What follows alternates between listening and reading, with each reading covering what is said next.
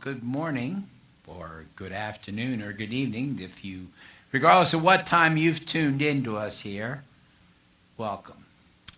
I thank you for allowing me to come into your home today instead of you coming into the church.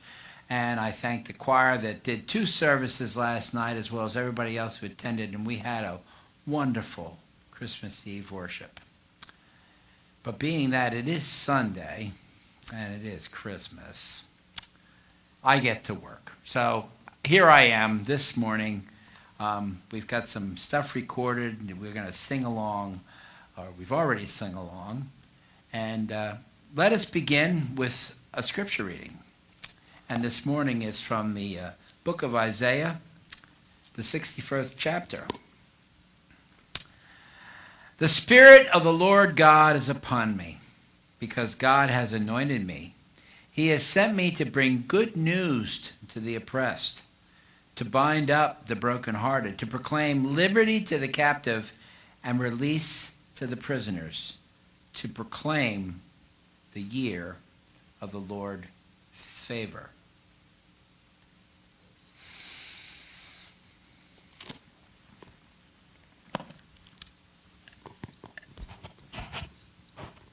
So my question is, have you opened your present?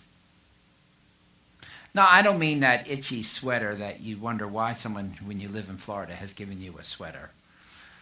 And I don't mean that gift certificate to your favorite chain restaurant or any of the other stuff that you might have unwrapped this year. New underwear, new socks, whatever it was. I'm talking about the real present. What do you mean, the real present? Well, the real present, the present that we've been given every year for the last 2,000 plus years. The present of Christ, the present of Jesus, of God with us. Have you wrapped that, opened that present up?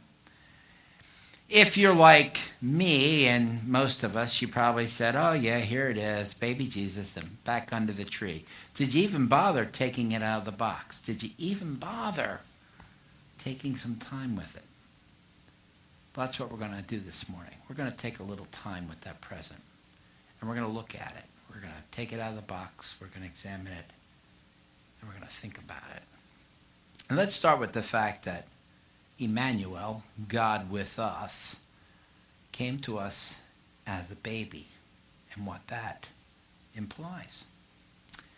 For anybody who's ever been a new parent, and many of you have been a new parent, you know when you bring that baby home, your world changes.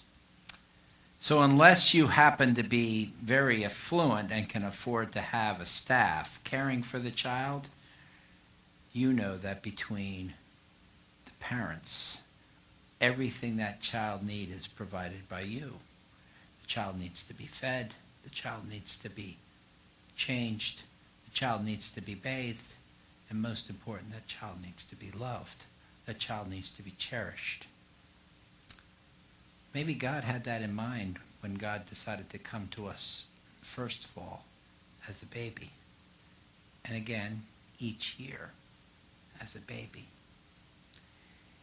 Take out that child and hold that child and cherish that child and realize the awesome responsibility that that child brings into your life. Don't just leave it under the tree. But that's what we do. Think about how that child grew into a, a young man and to an adult man and all the things that went through. When did Jesus know that his father was the one, was God? At what point did Jesus realize that he had a calling on his life so powerful? Do you think as a baby or as a- young child, a, teen, a toddler, an eight-year-old, he found a dead bird and brought it back to life and realized, this is pretty incredible? Do you think one time his mother served him green spinach and he really wanted corn and he changed it to corn? I don't know. But imagine what it is to discover that calling in your life. And imagine being the parent or the sibling of that child and seeing the specialness unfold. How would you do that? Well, how have you learned about Jesus in your life? How have you encountered Jesus in your life? At what stages of your life did you get to know Christ? And just because you're 50 or 60 or 85, are you really ever done learning about Christ? Go on. Take that present out. Unwrap it. Hold it. Think about all the things that occurred, as we've read in the Bible, about Christ. Think about all the different predictions, all the different prophecies about who Christ would be. This morning I read out of that book of Isaiah, which has a lot of the messianic prophecies in it.